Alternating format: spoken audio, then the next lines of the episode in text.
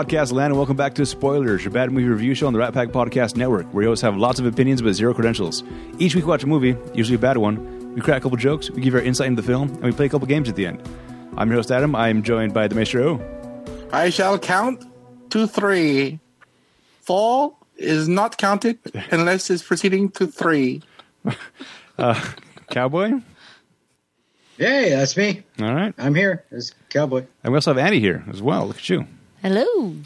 Annie was on for a good five minutes during the last episode when uh, we, we were trying to record Mowgli, realized that Maestro had watched the wrong version. Uh, it was interesting. So I'm giving her another chance. She's back. You're too kind. so this week, Emmy winner Bob Odenkirk is starring as Hutch Mansell, an underestimated and overlooked dad and husband, taking life's indignities on the chin and never pushing back. A nobody. An incident strikes. Uh, what?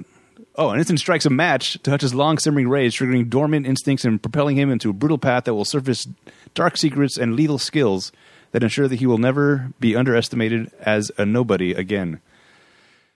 So that's going to be interesting. I'm going to look forward to watching that. So, in that frame of mind, I picked another movie where there's a guy and he's trying to like, kind of win back his family type of thing. So, I chose from 2014, Three Days to Kill. It's a loose comparison, but it's uh, in the same ballpark, I think. A guy trying to do right by his family in the last. So the summary you just read was not the movie we just watched, right? No, Because I was no. like, shit, I definitely watched the wrong movie. I'm sorry. No, it's because of this movie being released this week that Gotcha. I chose this movie, Three Days to Kill. I probably could have explained that a lot better, but let's just move on. this was directed by McG, I believe is how you pronounce this guy's name. It stars Kevin Costner, Amber Heard, Hailee Steinfeld, Connie Nielsen, and Thomas Lemarquis. Here's a synopsis of the film, then we'll get into it. A dying CIA agent trying to reconnect with his estranged daughter is offered an experimental drug that could save his life in exchange for one last assignment. All right, let's go around the room. Have you seen this before? Annie, no. have you heard of this before? No. Do you know who Kevin Costner is? Yes. Okay. I didn't know him by name, but I recognize his face. All right. It's fun because Annie knows faces but doesn't know anybody's names. Uh, I also know a lot of names, but And no I can't associate Okay. them the names with anything. all right, Maestro, have you seen this before? I have never seen this movie before and I'm glad that I haven't. Oh, okay. Cowboy? Uh, no, I have not seen it before. Haven't even heard of it, but uh, it was interesting. I I never seen or heard of this before either. I just I just typed in what movies are like nobody that's coming out, and it popped up like, hey, Kevin Costner. I haven't done a movie of his in a while. So, walking out of the theater, first thoughts. What do you? What's the first thing you want to uh, mention? Good Lord, Amber Heard, Which one? Amber Heard is. Oh, the Vivi. Viva, Yeah. Viva, Vivi, Vivi. Vivi, or whatever. Yeah. Yeah. Oh my. I, I I'm not sure if I've seen this person before. Yes, you have. Is that right? She's Johnny Depp's ex-wife, dude. She has a Scarlett Johansson type vibe to her. Oh, what? I didn't know that was Johnny Depp's ex-wife. Like the recent Well, one. Now she is the new one. The new Wow, ex-wife. what a coincidence! Then that's also why I chose this movie because she's in the news. Lies. She's the one that Amber Heard is the one that was um, in uh, Aquaman the movie. She's also the one that got booted from the movie, the say the sequel, because of what's going on in the with the with the lawsuit right now. Wow, interesting. Mm-hmm. All right.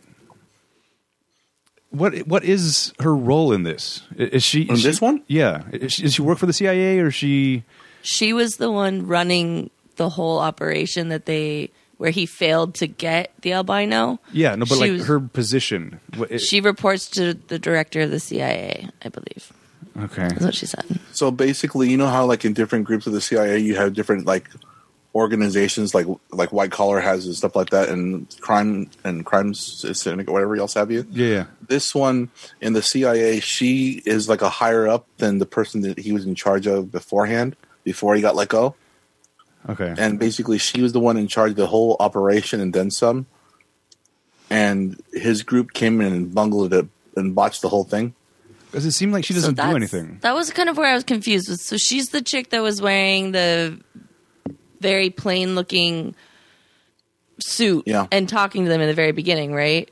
Yes. And so she was then filled in on what the actual operation was and then was told to get the wolf.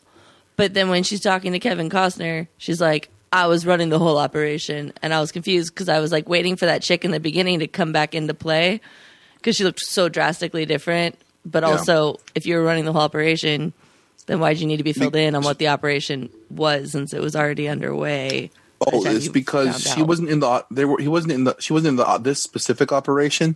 She was in the operation to catch the wolf. Um, he the other groups uh, was in charge of stopping a bomb. or stopping the sale. The other group's goal or mission was to get the albino. But they and stop the sale. but they didn't know that it was a bomb. Until- yes, they didn't know it was a bomb. The point was the they get the albino, not the wolf. And her job was to get the wolf, not the albino. Okay. It just seemed like she didn't do much except for just kind of stand in the shadows and point her finger, go, kill that person, Well, she was told to get the wolf, and she did. and watched strippers, She was. It was a training not- session, not Adam. strippers. It was a, Not strippers. dancers. no, they were professionals that are supposed to be undercover. Oh, is as that right? Yeah, she, she said I'm in the middle of a training session. Oh, okay. I didn't take it that way. It's like um that movie with the chick from Hunger Games, except this is American version instead of the Russian version. Or like in John Wick with the ballet.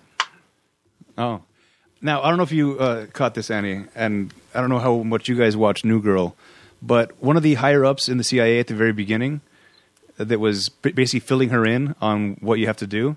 That was the guy that played older Nick in the episode where I did not catch that. where the guy pretends that he's Nick Yeah. self coming from the future, but he's just a homeless guy. He's just a crazy person. I was like, I was like, hey, what? That was fun. That was a fun little thing for me. Uh, anyway, uh, so at, at the very beginning, we were kind of tossed into this whole thing where uh, Kevin Costner is a badass CIA agent, and we come into a room where there's a bunch of bodies all over the floor, and he's just kind of, I just he he's the one that just killed them all, and he's coughing into a rag. It seems he seems sickly. Uh,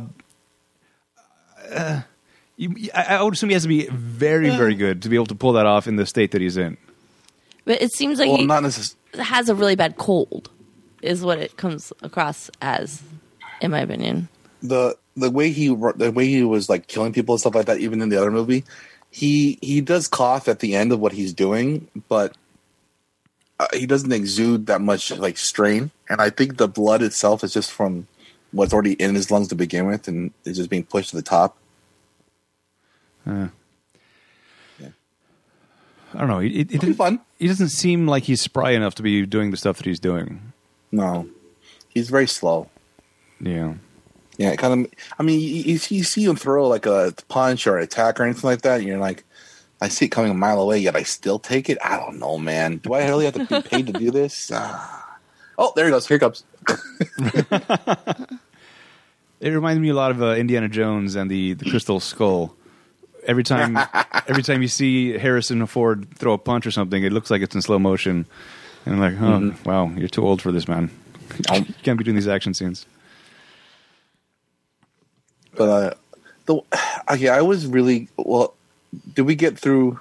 Oh, whose turn is it to talk about the movie? Whoever, go for it. You got something to say? We're just kind of a round robin. I do have for it. something to say.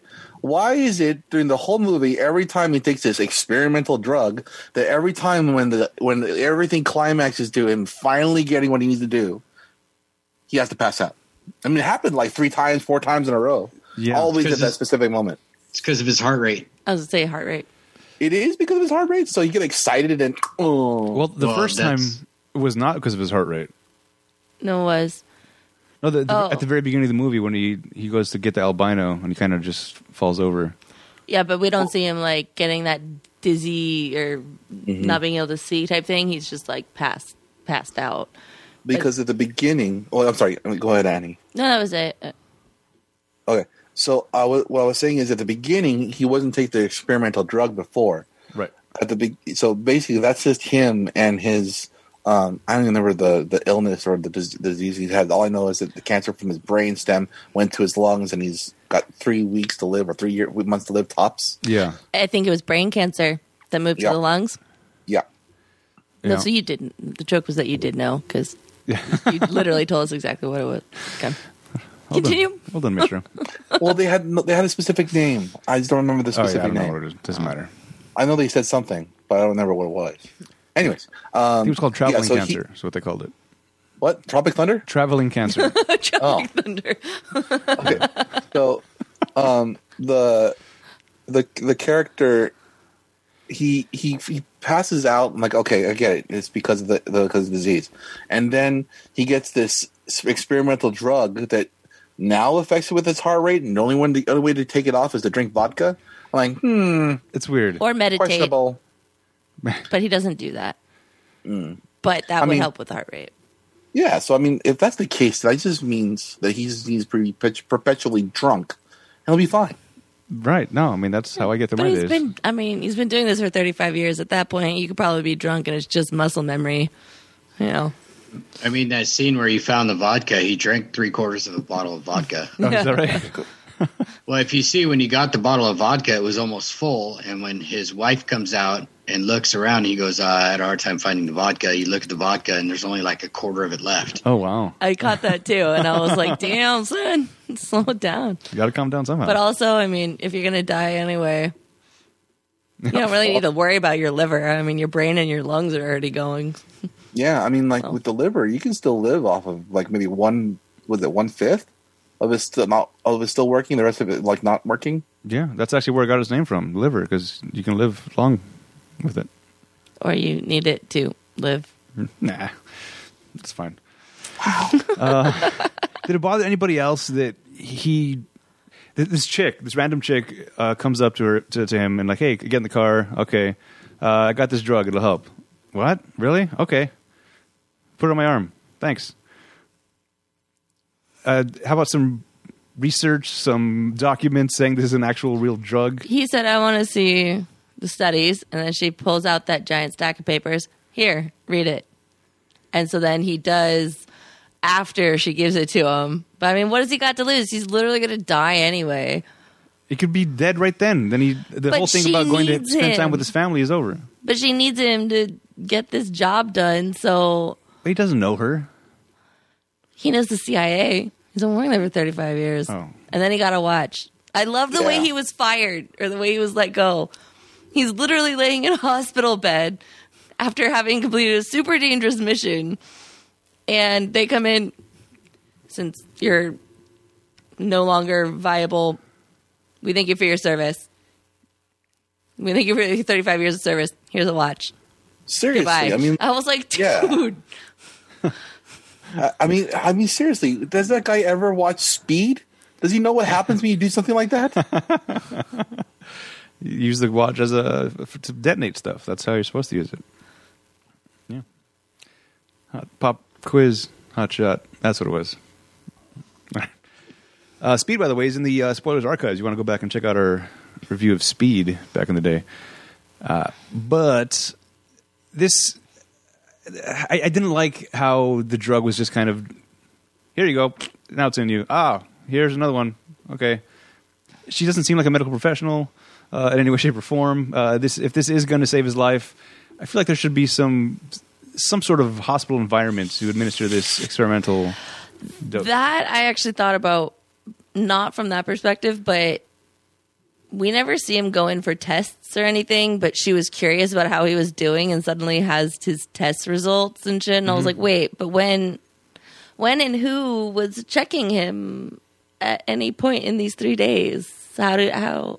Not to mention this uh, needle was just in a box in her purse of some kind. I think you need some sort of special cooling uh, system. This isn't the Pfizer transport- vaccine. It's- Yeah, but vaccines in general, or uh, th- something like this, it's going to basically cure cancer. It just it can be left out room temperature. Maybe we Nah. don't know. We they literally didn't give us enough specifics to judge it on that. I thought you were going to say there was no cover on the needle. How do we know it's clean? That too. Why not? Adam, this is the CIA. They might have stuff that we have no idea. You remember? You remember the movie Bloodshot? Bloodshot. I do not. Oh, you haven't movie. watched that yet? Okay. No, don't worry. Uh, so anyway, he gets uh, booted from the CIA because he has cancer, and he goes home to find a giant family living inside his apartment. It was at least six people, if if it wasn't eight. There's, there's a bunch of people that have moved in just because it was there. Six. And then he goes to the cops and like, hey, there's people here. And I'm like, nah, we can't help you. The squatters, the squatters have more right to be there than you do right now. It seems, Yeah. which is a crazy, crazy law. I can't imagine that. It, It's it- it's it's it's the law in a lot of places. You can't. It's hard to get rid of squatters. You literally have to evict them like they're a tenant. but if you'd never invited them in, they just came. Well, that's in how there. why they're a squatter. They, they weren't a guest; they were squatting. I I understand they- if you invite somebody in and then you're like, okay, now you need to leave. Now you can't make me leave. But to just walk in, I could just walk in somebody's house, uh, pull up a pillow, and like, no, I live here now. I like that they, at least in France, they gave a you can't evict them in winter. You have to wait for spring because they will die on the street. So, I I mean, that's better than here in America. It's just like, nope, squatters ever or California squatters have rights. We have amazing weather. You'll be just fine on the beach. Get the fuck out of my house. But nope. At least in France, it's like in spring you can kick the squatters out. You just can't do it in the middle of winter. So But the squatters end up being pretty cool people. It turns out. yeah. Uh, it, it- I also found it kind of weird that as Costner's going around hunting people down, uh, brings them home to interrogate them, and just the squatters are all just kind of okay. This is this is happening. Well, what are they gonna do? Leave?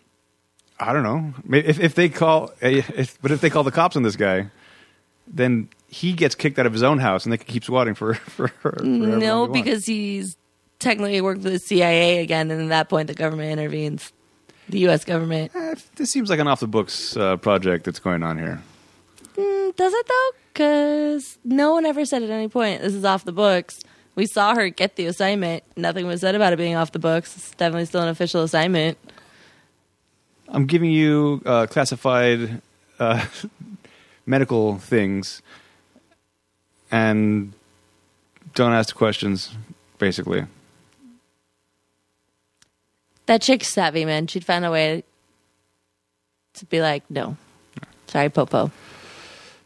all right. Uh, I remember though, like in the beginning of the conversation about how he's supposed to do something, he's supposed to kill a certain amount of people, and then he's done. There's a limit Whatever on the happens- number. So she's she's limiting him to only killing six people. Like you're not allowed to just go around killing everyone. You have Didn't a that limit of change? six. Did he- yeah, but didn't he kill like a ton of people afterwards? he killed a lot more than six people throughout the course of this movie. For Yeah. sure. He wanted the first three included too. Remember, he was like, "I want the three the three dead bodies in there counted towards my six. Hmm. Yeah, it's it's a, it was a weird deal. It, it seemed very shady, and it to me it's it felt off the books.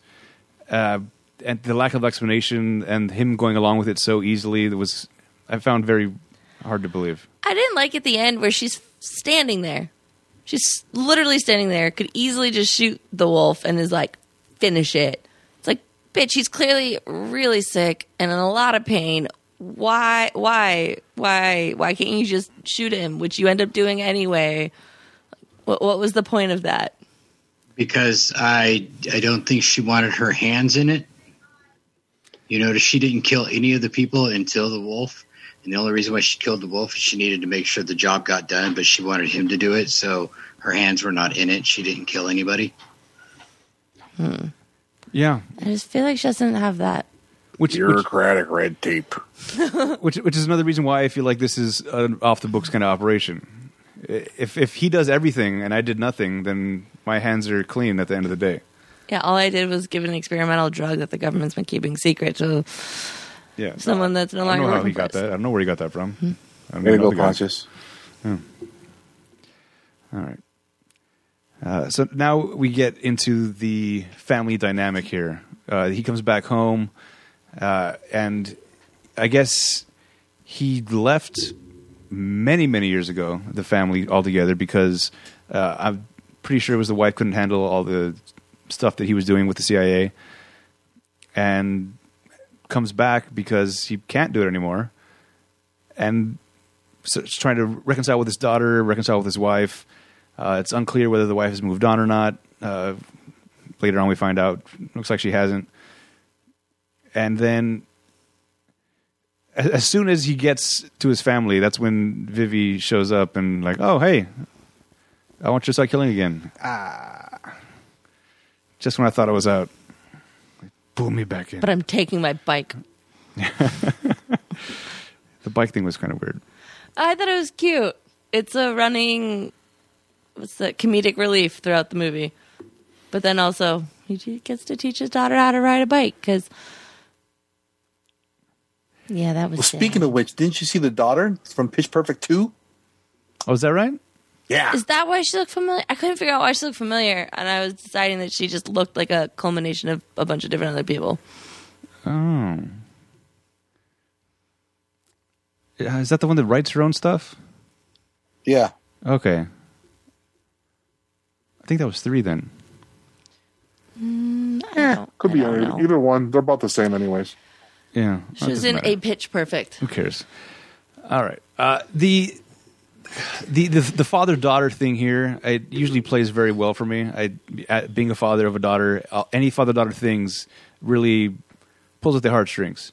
Uh, and not to say that it didn't here, but a lot of the bonding that they did didn't add up to me. I guess I, I didn't see. I couldn't see it actually happening in a real life setting. That uh, You couldn't see that the one time that she goes to a nightclub that she apparently goes to all the time with her friends is also happens to be the one time where guys tried to molest her in the bathroom, and it happens to be the one time her dad's back in her life to come and bust people up in the bathroom. yeah. See, that seemed far fetched for me. Oh, I I don't get that at all. But uh, also, That that that seemed far fetched for you. The whole movie seemed far fetched for me. yes, the fact that all this stuff's going on in broad daylight in busy areas of Paris, and everybody no nobody's reacting to any of it. Also on that true. Like- note, though, I like- loved the kid on the bus. yeah, yeah, it was fun. Sorry, you were saying? Yeah, there, there was a lot of things happening all throughout the the day. People were dying, people were getting shot. There was uh, there was a full on fight scene in what I assume is some sort of like Starbucks, uh, where he gets shot in the chest with a shotgun, and then he starts battling with him, and then nothing happens there. There- There's a lot of murder happening in plain sight without a single police siren. I think in the entire movie. And at the end, when that huge fight is happening in a very, very, very wealthy place where you would assume police are going to get there pretty quick. Dude, it was like 15 minutes before we hear the first siren. Oh. Uh, let's see. The this is the uh, the biggest part of comedy I think for me in the movie was this uh, this this this fat Greek dude. I think I want to say. I don't, I don't recall what he does exactly, but he's he's supposed to help him find the accountant. He runs the car service, the very exclusive car service. Oh, right. So he needs to find the accountant because the accountant will then basically has access to all of the albino's money. And then if we cut off the money, then the albino has to come to me. And when he comes to me, then I can kill him. This, this was this is the overall game plan, right? It was something like that, or the accountant can tell you where to find the albino. I don't know. Yeah. So he has a very weird relationship with this guy. That it's it's like he knows he knows you're gonna have to rough me up. I know that part of it. I'm gonna have to not tell you things. There's an understanding between them. Like I know this is our relationship. Like okay, I'll give you what you need. And then the next day, I have to come back and like, oh, not this again. He, he pulls up to the guy's house, uh, to the school, and and he sees him. They're like, oh, great, I'm getting in the trunk, aren't I? I have to be home by seven Yeah. as he's getting stuffed in the trunk. I'll do my best. Yeah. And then at one point, he even goes to the guy's house because his daughter's missing, and he's he needs to ask his the other guy's daughters for information. And you get in the house, and you're like, "Yeah, this is a friend," and it seems like a friend even because he's, he- he's he's like my daughter's being difficult. Like, oh, what you you're gone for all these years and now you come back, you expect everything to be okay. Like speaking to him, like, yes, we have a relationship. No, they definitely seem like friends. 100%. I very much enjoyed all of their interactions. You know, Also, my favorite part of the movie is just them, those two. uh, and when the kids tell them what the spider web means, and then both parents are like, What? How do you know this? Yeah. Uh, let's see. And then this is uh, the, so the daughter and father start getting kind of closer at one point. She hit somebody at school. He has to come pick her up. And he basically is like, okay, you, you didn't do anything wrong. What's the problem here? Which she then takes offense to for some unknown reason. Can you explain that? I think she's confused. Like, what? You're not going to ask me why I hit her? You don't want to know my reasoning? Because she's already come up with the lie that she's going to tell in her head when she gets in trouble. So then when she doesn't get in trouble, she's like, How am I supposed to defend myself and tell you I did the right thing if you don't get mad at me? All you're doing is telling me how to punch so that I don't hurt my thumb next time. What the hell, Dad? And then we later find out, like, she just lies a lot. And that was also a lie. But I think, you know, she wanted to use the lie that she'd come up with that was going to be such a good point. Well, it just it seemed odd to me that for her to get upset in that moment. Uh, I think she's at the point where anything he does is upsetting to her. No matter what he did, he was gone for 15 years or 10 years or something. Yeah. I want you to do something so that I can get mad. And then you didn't do anything, so now I'm mad because you didn't do anything. Yeah. So she apologizes. They go have a very fun day at the fair. Uh, This, this is part of the, the the parts that bother me uh, about their relationship. How one second they're uh, she wants nothing to do with him, and the next second she's almost sentimental with him. Like with the bike scene as well. That she uh, she basically almost got raped at a at a bar. Uh, he beat up a bunch of people. She's pissed at him. You embarrassed me. Uh, whatever. And then uh, get on this bike, young lady. We're riding this bike home. Like I don't even know how to ride a bike. And they're arguing. And the next step, all right. So this, you got to get on the bike first. And it, it switches to now a loving. I'm teaching you how to ride a bike scene without any kind of calm down period from th- what they were arguing about a second ago. She wasn't mad at him for embarrassing her. What, what, whatever the case was, it's just it went from an intense we're arguing scene to now I'm going to teach you how to ride a bike. Oh, we're having so much fun together. She gave a lot of pushback on that, but eventually she did it. But also, there's a they had to get to where they were going, so I assume cool down period. He's realized, oh yeah, nope, I went too far. I apologize. Cool down, then learn. What did you think about the uh, the relationship between the father and daughter there, Cowboy? Uh, as also a father of a daughter. I I took her reactions to the fight that the the girl that she punched and all that is she he's not acting like the father she expected him to be. Like he wasn't being the type of father she thought a father should be, you know, like father should be getting mad at her getting into a fight and stuff like that and that's why she was like you, you don't even care but then I also see his side. He doesn't know exactly where he stands with her, and he's just trying to get back in her life. I was confused at the timeline because he's been gone for five years. She's a teenager, but like somehow he was just never there. But then why would they say I've been gone for five years? What's what's the five years if he's never been there? He wasn't there when she was born. Wasn't there any? So what's the point in bringing up five years? I don't remember hearing five years. Yeah, I don't remember the five years. He's been gone for five years. Oh. Maybe the last time that he came home, like to visit, was five years ago, and then there was still like another five years before that. And Maybe he like visits every five years. I don't know because she seems like she's like five years old in the videos, home videos. Maybe he just. How, uh, how old do we think she is uh, here? I think she's sixteen. She's sixteen. 16. I Okay. said it. Okay. So maybe it was. Huh, I don't know. Whatever. I, I, I didn't. I mean, the, the parts that were cute, of course, I felt were cute, but the overall relationship between the two of them, I, I found kind of like, all right, this is. You can get better writing for for these kinds of relationships. For the love of God, Especially for how long that movie felt like it was. I watched it in like segments, so I don't know how long it actually was. It felt like four hours, but it was two mi- two hours and two minutes, I think. Mm, teaches to ride a bike. I have that.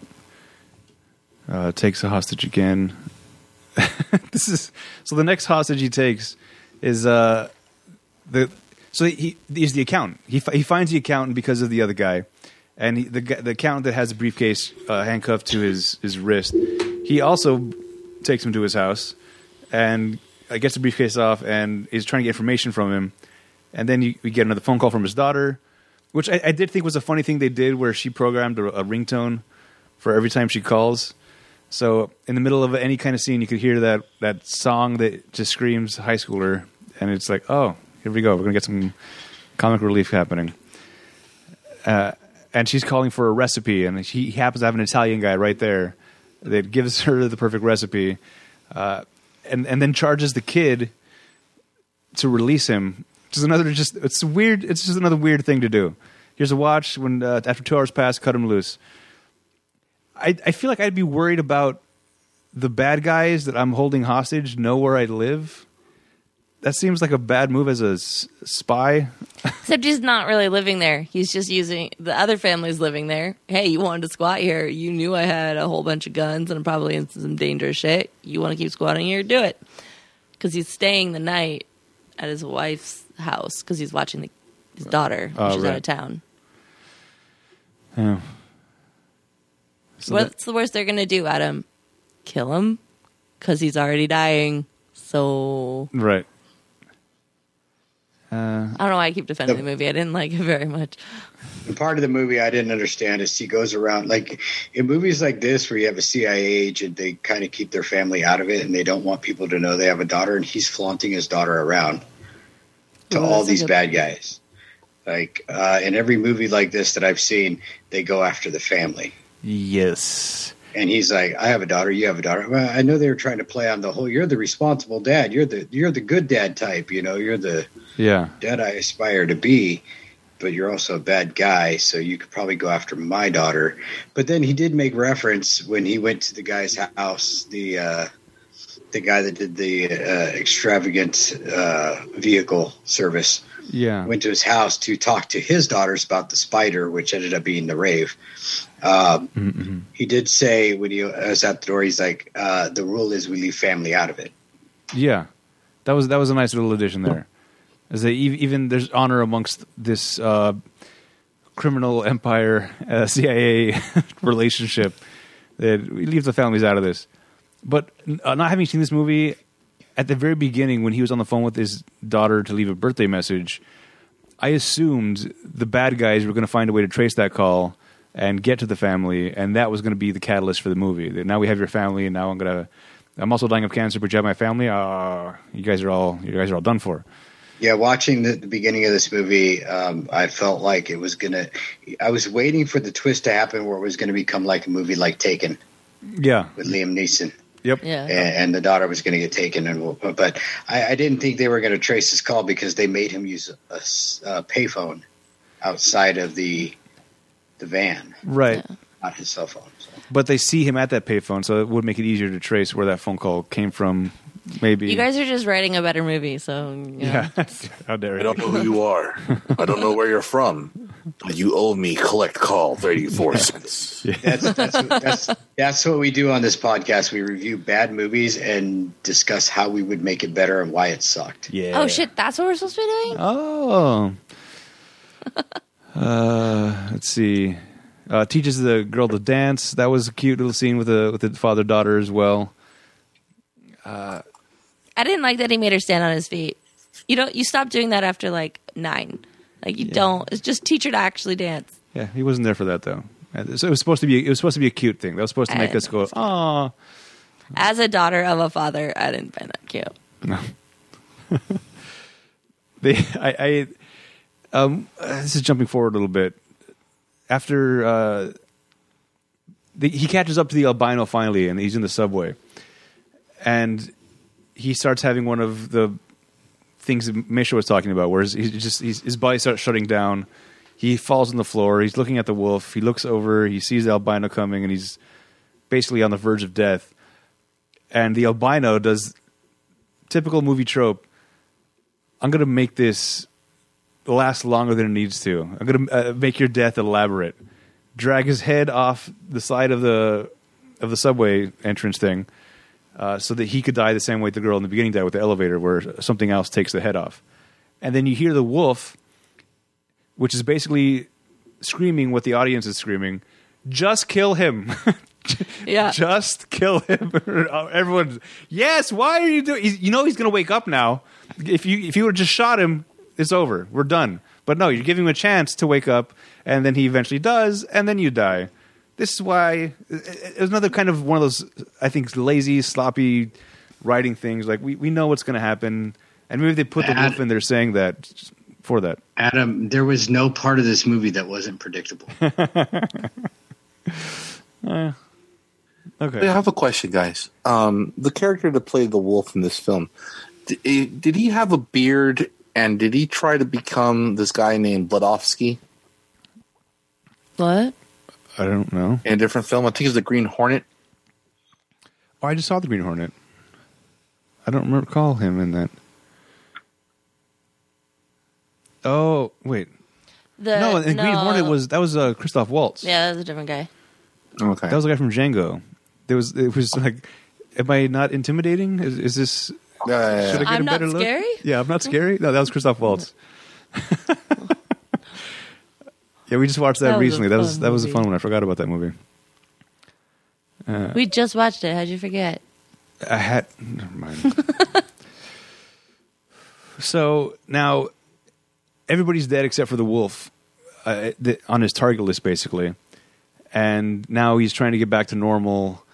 Uh, I'm going to go to this pre-prom party, which I didn't know was an actual thing. No, it is. You just don't usually bring your parents.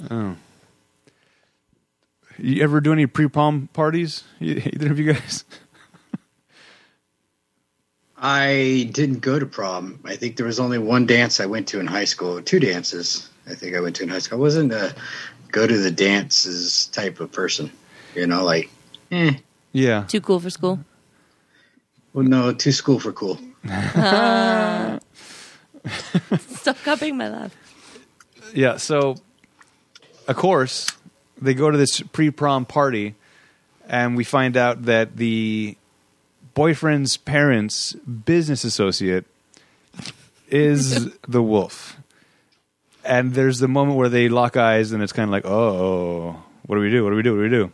Shake hands. Because I think even in that moment, they're both saying, keep the families out of it. Or maybe the wolf is hoping he's going to think that so that later on I can come blindside him.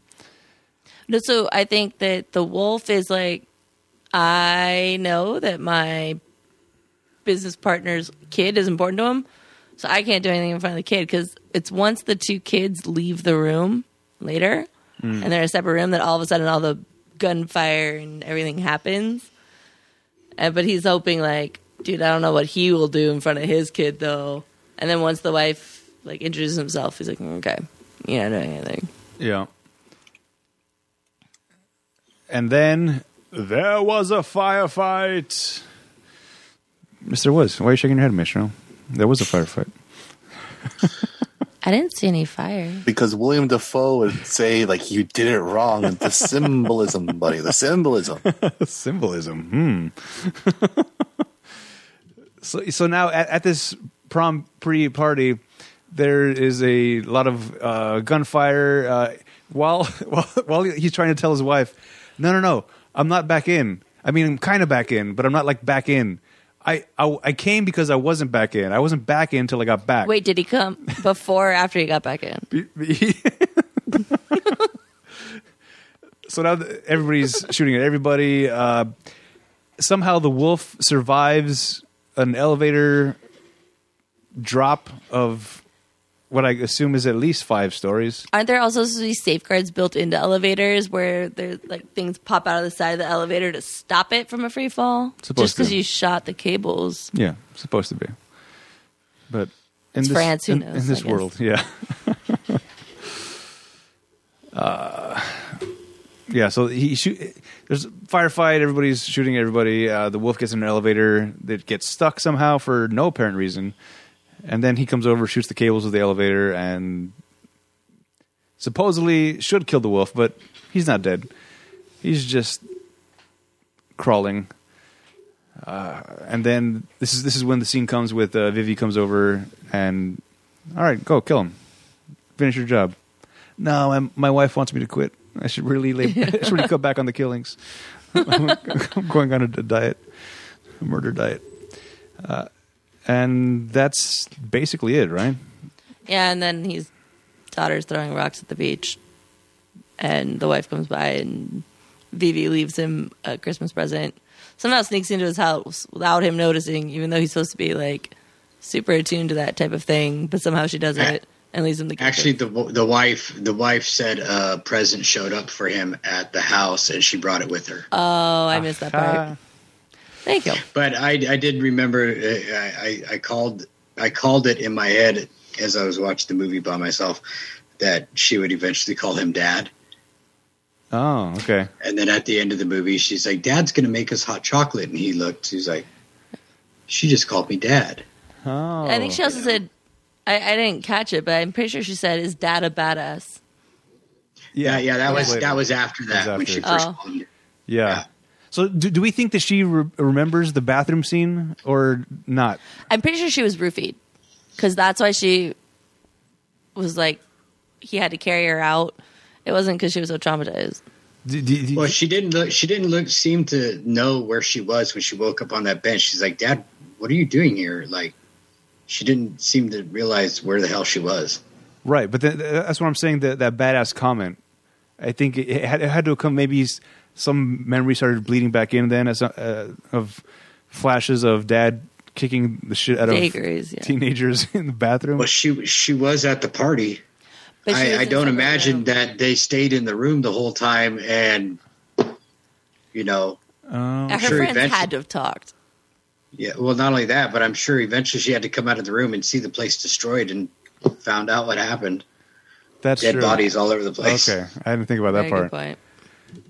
Good point. I al- I also found it weird that while that fire uh, firefight kind of was winding down, they're in the room and they're closely getting together to kiss. Uh, and it's they wait until the moment where the elevator hits the bottom of the, I guess, the ground floor for them to actually kiss. And it, it was That's we- how- it was weirdly timed. Yes. Wouldn't the building have shook? Like, you would think? And so then they should have been like, uh, like unstable. Yeah, it was just a weird choice of everything. Like what? Mm, oh, it's so romantic. Oh, that guy died. Uh, but he didn't. Oh, he's not dead. Oh, that's why it's romantic. Oh, now he's dead. okay. I don't get it. Yeah. I don't expect you to get it. For those of you not uh, watching the video stream that we're doing right now, Maestro was making out with the camera, and it was quite disturbing. Uh, He just misses making out with you in person. Okay. I gotta edit that out. Uh, so again, there's a final shot that he gets. So uh, it, I assumed that this uh, regimen of medication that he was getting would have been done for. Does this mean he's now needs to stay on the payroll of the CIA for the rest of his life to get more shots to last longer? I guess. That's what it seems. So it was. It was very vague and made you guess or try to fill in the blanks. Because I mean, the one word that he would use to get her to stay was Christmas. You know, and and she's like, "You can't quit." But I thought he did quit when he decided to not kill the wolf. Like Right. he quit. You know, I thought that was it, and he was done. And then they were going to live together, and you know. But then that scene came up, and then I was very confused. Like, did he not quit? Yeah, it's. I think it's maybe just the wife having trust issues. That I, I, I believed you that you had quit, and then turns out, oh no, we're in a firefight. Maybe you didn't quit. So uh, maybe she doesn't know if she can believe the fact that he actually did quit, even though we know, watching from the outside perspective, that he that he did. But then that shot shows up, so maybe he didn't. Maybe he's on retainer. Uh, I'll keep giving medication in case I need you again. I don't know. It's very weird. Uh, I think that's basically everything. And anything else about the movie that you guys want to bring up that we haven't talked about yet? No, not really. I mean, I mean, yeah.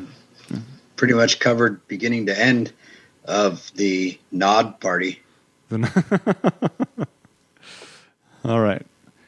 Well, I, I, I just I, I thought it, you know certain parts were interesting. The story could have been told better, and it would have been much better. But it was kind of slow. To me, it was kind of slow. Even the action scenes were kind of a little too far and few between, okay. and slow. And then a lot of it was just him, an old guy beating up on another old guy and throwing him in the trunk. You know, Okay. Maestro, any final thoughts before we move on to the rest of the game? Hold on a second. Hold on a second. Fat cat, fat cat. Ah, okay, they're good. All right. Uh, Um, so basically, I find that the film was boring to say the least. It did have like a lot of like little little quips for like joyous family time and stuff like that, and I just it wasn't an action scene. It wasn't an action movie. It was slow. It was boring. Boring. okay. Annie, final thoughts? I felt like I was watching a TV show where you could easily just kind of tune out for certain parts, and then you come back for like these important little pieces to the storyline of the season. It, it felt very, very long. Okay. Uh, I I didn't hate the movie, but I feel like it was trying to do more, or had intentions to do more than it actually pulled off. Like the, the, it, it, I, I feel like the director's mind was this is going to be great because I'm tying all these things in, and it, it's there's something for everybody, but a little bit of something for everybody means that there's a lot of nothing also for the people that you're not serving in that moment. So while you're serving this person, this whole group is not being underserved, and that kept going back and forth. So it was it was, it was spread too thin. It had too many aspirations. I, but it was it was still kind of fun. I, I, I don't I don't hate it. I'm not gonna throw shade, as the kids say these days, but I would have been okay if I hadn't seen this movie. I, I, I, I'm not better for watching it, and I'm not worse if I had never seen it. All right. Well, Are that you was worse for having watched it? no. I'm neither. Okay. Uh, that was our opinion of the movie, but like I said at the top of the show, we have lots of opinions but zero credentials. Now we're going to hear from people who actually have credentials, the critics. We'll also hear from the audience. I'm going to give you two reviews from the top critics and the audience in hopes that these will help you later on when we play the Rotten Tomatoes game. Let's start with the bad reviews from the audience. This is from Sean K in 2020. Grown. It's hard to believe that Luc Besson ever touched this. The film tries to be a rom com, feel goody family drama, as well as a hybrid of rowdy body count CIA thriller in Europe a la Jason Bourne or something like that. It clearly doesn't work. It's painful, everybody's on the point, but the gaping hole is Kevin Costner's pale, bland, phone in in performance, which is no performance at all. He looks bad, wooden, like he's not even sure if he's in the movie or came out of retirement just to do us all a big favor. These guys are so colorful. I love it.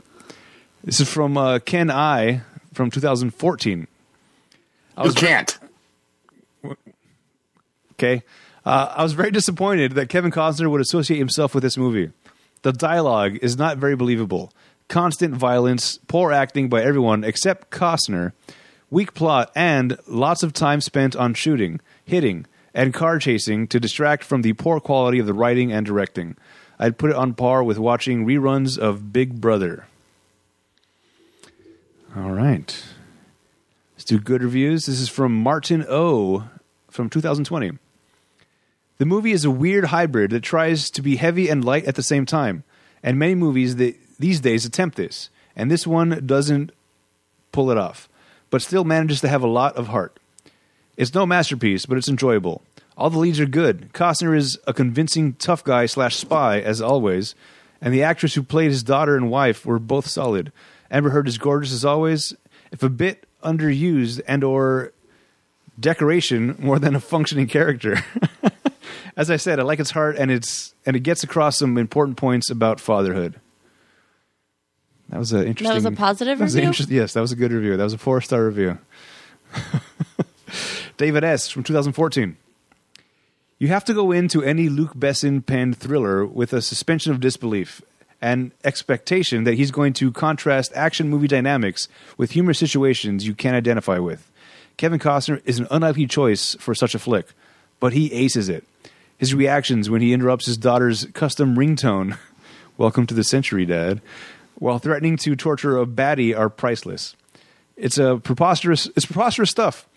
And some of the sweet stuff is trialed on a bit thick, but what the hell?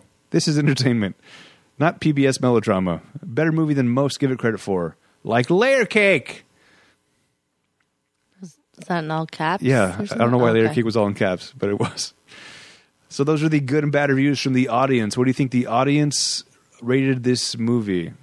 Uh, why? Why did you say layer cake? Onions have layers. Yeah, Every, everybody likes. good line. Everybody likes parfait. parfait. I love a parfait. so what do you think the audience much- rated this? Thirty-eight. 38. Maestro? 25. All right. Annie? 38.1. 30. 39. Wow. Uh, no, um, 20. I'm going to go with like a, f- a 42. 42. Okay. Uh, this was the audience. By the way, I forgot to mention, uh, this is for the Rotten Tomatoes game. Uh, I'm going to make you guys guess the score, which you already did. For those of you unfamiliar with the scoring system, it's an average score from 0 to 100 amongst the critics and the audience. 0 59 is rotten, 60 84 is fresh, 85 and up is certified fresh. So based on that, we have Maestro at 25, Cowboy at 38, and Annie at 42. Yes. All right, the audience. Can you see my screen over there? No. All right. Just make sure Otherwise, I would know when the guys are about to talk and All I'd right. stop talking. The the audience rated this movie at forty three percent. A dollar under, you get you get it.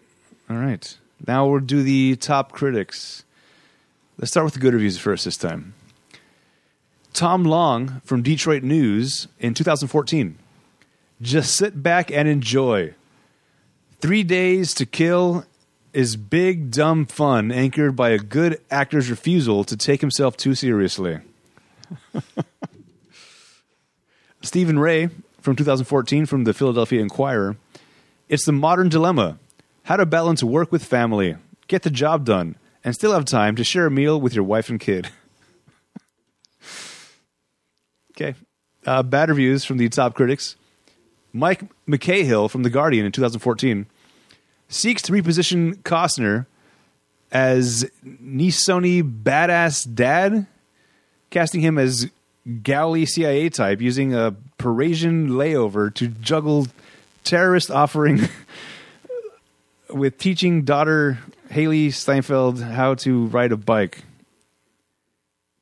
That's a lot of weird words put together. Uh, Robbie Cullen from 2014 from Daily Telegraph in the UK. The film is just stupefyingly bad, failing to be funny whenever it isn't failing to be taken, and writing on forever like a lunatic on a bench. Wittering on forever. Okay. Anyway, those were the top critics. Let's have Annie go first this time so you don't gauge against them. I'm going to go with 31. All right. What do you guys think? 50. 50. Cowboy? Uh, I'm gonna stick with thirty-eight. The tomato meter also has this as rotten at 28%. What the hell, Annie? this is an outrage. All right. Paul Giamatti and Gary Oldman were not in this film. We like to play a game where we replace them with actors in movies because, generally speaking, they make movies better. So, if we were to improve this movie, we got to take somebody out and replace them with Paul Giamatti and or Gary Oldman. Who would you choose? Any thoughts, guys? I have to look up a picture of Gary Oldman again. Gary. he was Commissioner Gordon in Batman. I think oh, All right. I think that Gary Oldman and Paul Giamatti should be the albino and the wolf. Okay. Both? Like, you, you wait, wait, wait, wait. Are you saying that Gary Oldman should be the albino and the wolf?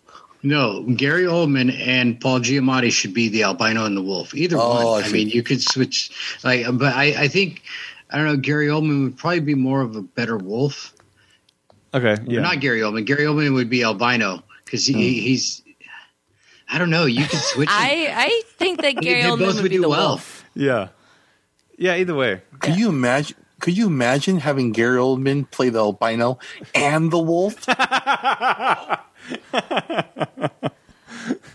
I would love to see um, Paul Giamatti as the wolf. I feel like he would, or not the wolf. Sorry, the albino.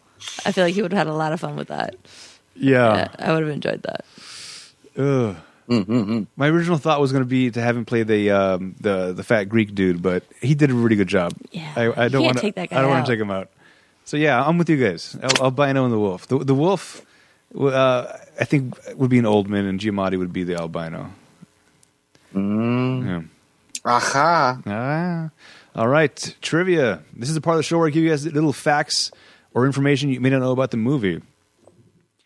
When Ethan Renner, or Kevin Costner, tries to get the French police to remove the family of immigrant squatters from his little used Paris apartment, they tell him he must wait until April 13th, when winter ends. And when he threatens to do it himself, they tell him he'll get arrested. There is, in fact, a law in France that protects squatters who occupy a residence during winter for more than two days. The owner can't remove them except by filing a lawsuit. Two days. If the squatter is there for two days, you can't kick them out for the entire season. No vacation in the winter then. Oh my god! Right. If you go away for the weekend, you can come back and you're screwed. Ah, get it together, France. Uh, okay, when when Ethan, uh, Kevin Costner, Or hold on, Yeah. hold on, hold on. Or you can go to Paris during the winter for vacation, Ah. not get a hotel room, and squat in somebody's house, and you can vacation there until the spring. Or just get an Airbnb for two days Not leave. and not leave ever.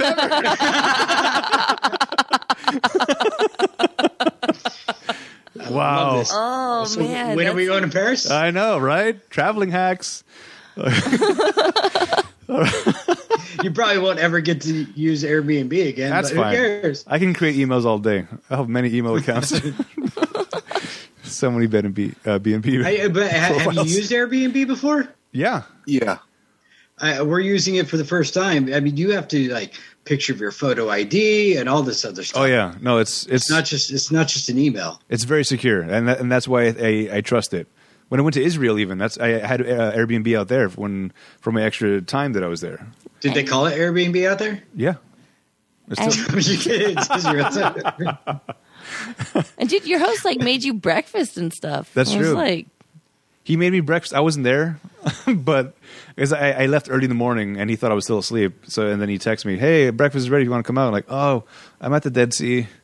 Um, so well, it's weird because we're doing a cabin, and nobody else is going to be there. Is Like, it going to be a got the cabin in the whole- woods? We got the whole cabin. Yeah, actually, it is yeah, yeah. mountain woods. There, there's different types, different ratings. The, the one I was at, Okay. uh, I was I shared. Uh, there's one guy lived there, and he was renting out two different rooms. So I was I was roommates with this uh, lesbian couple as well as this guy. Uh, so it was it was very interesting. Wow, look at you, man. Yeah, no, it worked out great because I came out to talk to them, and I was like, oh, I hope they don't think I'm being weird. And like, oh, they're lesbian. This is fantastic. We can talk. We can be friends. I, I, I'm good with lesbians. yes, I can. Yeah, all right. No sexual get- tension. This is I great. get- What, what you like girls? I like girls too. Like, we have so much in common. you have short hair, so do I. Your other You wear a lot has of plaid. I wear a lot of plaid. your other half wear- has a beard. All right, cool. All right.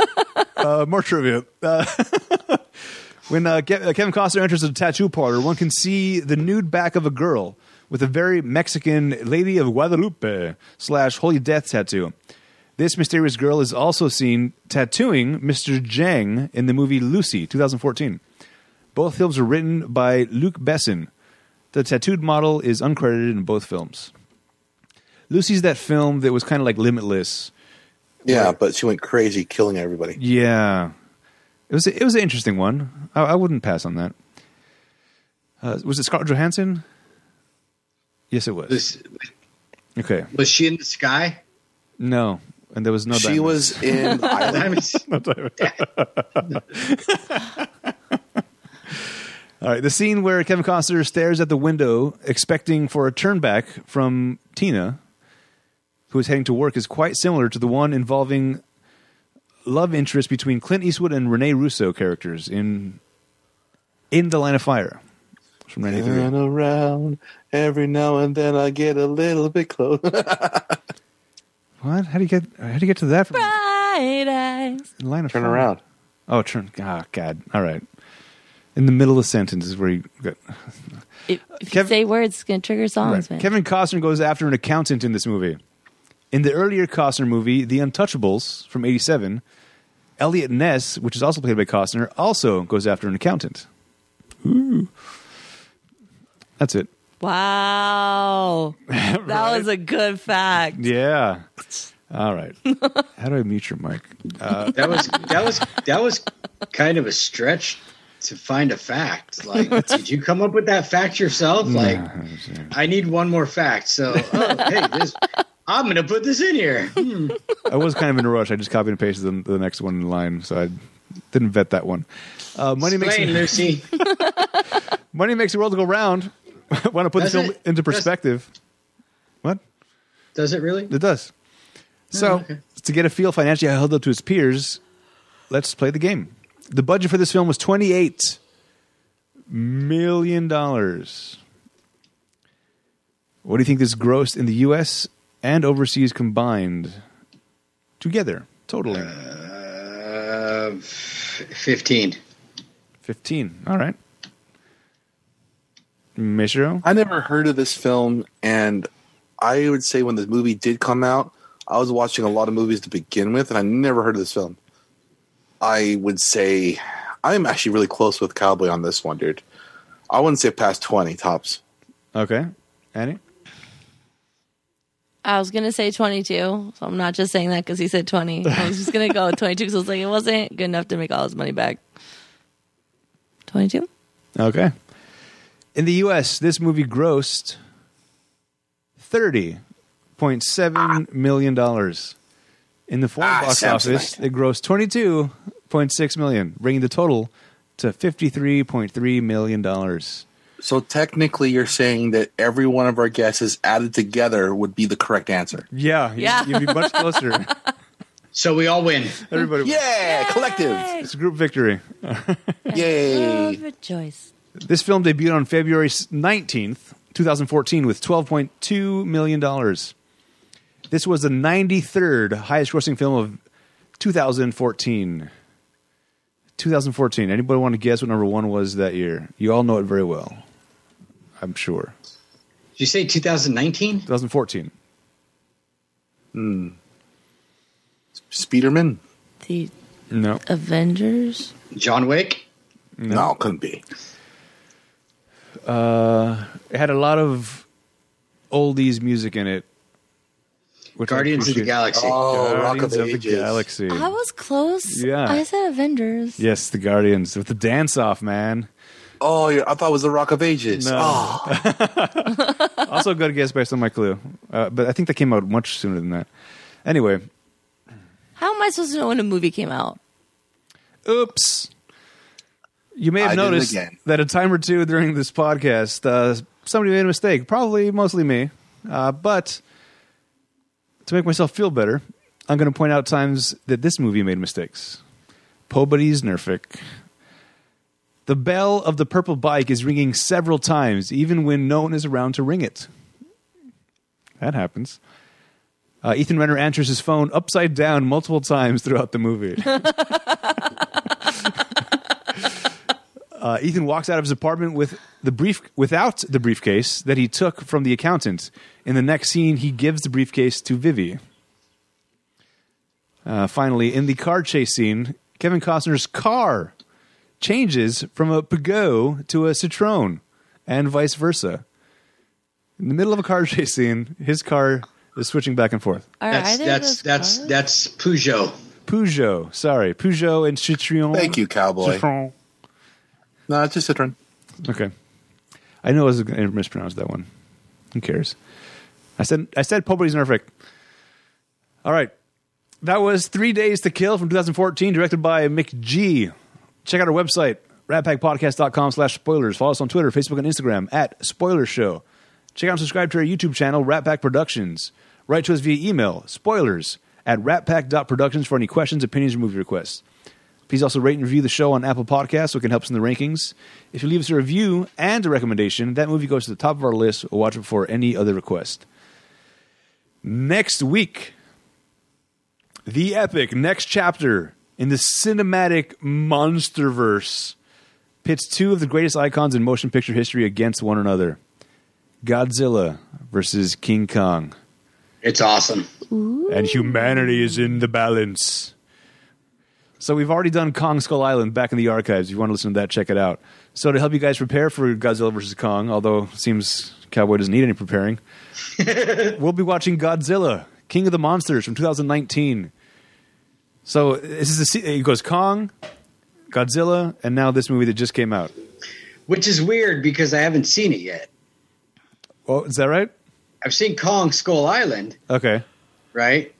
Because I was preparing for the podcast, and I don't think I was on that podcast. I think I ended up missing it. It's possible. Kong Skull Island. No, I don't know.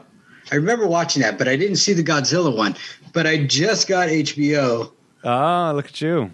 and the day it came out, I watched it, and I was just like, uh, was that yesterday? Okay.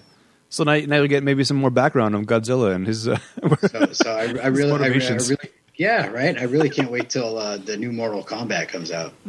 oh, that yes, that is coming out soon, and we'll we'll be doing a movie based around Mortal Kombat. Isn't there a new John Wick coming out too? Is there? What? I don't know. Another That'd be awesome. We did John Wick one. Did we do two? I don't know.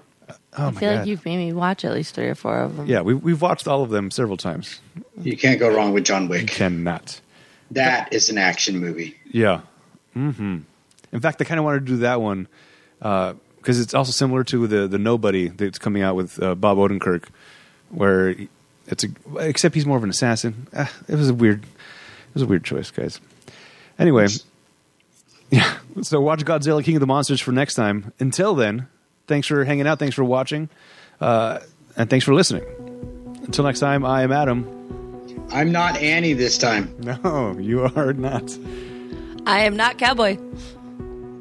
What? And there's What's wrong Maestro. with Cowboy? Bye. What? What?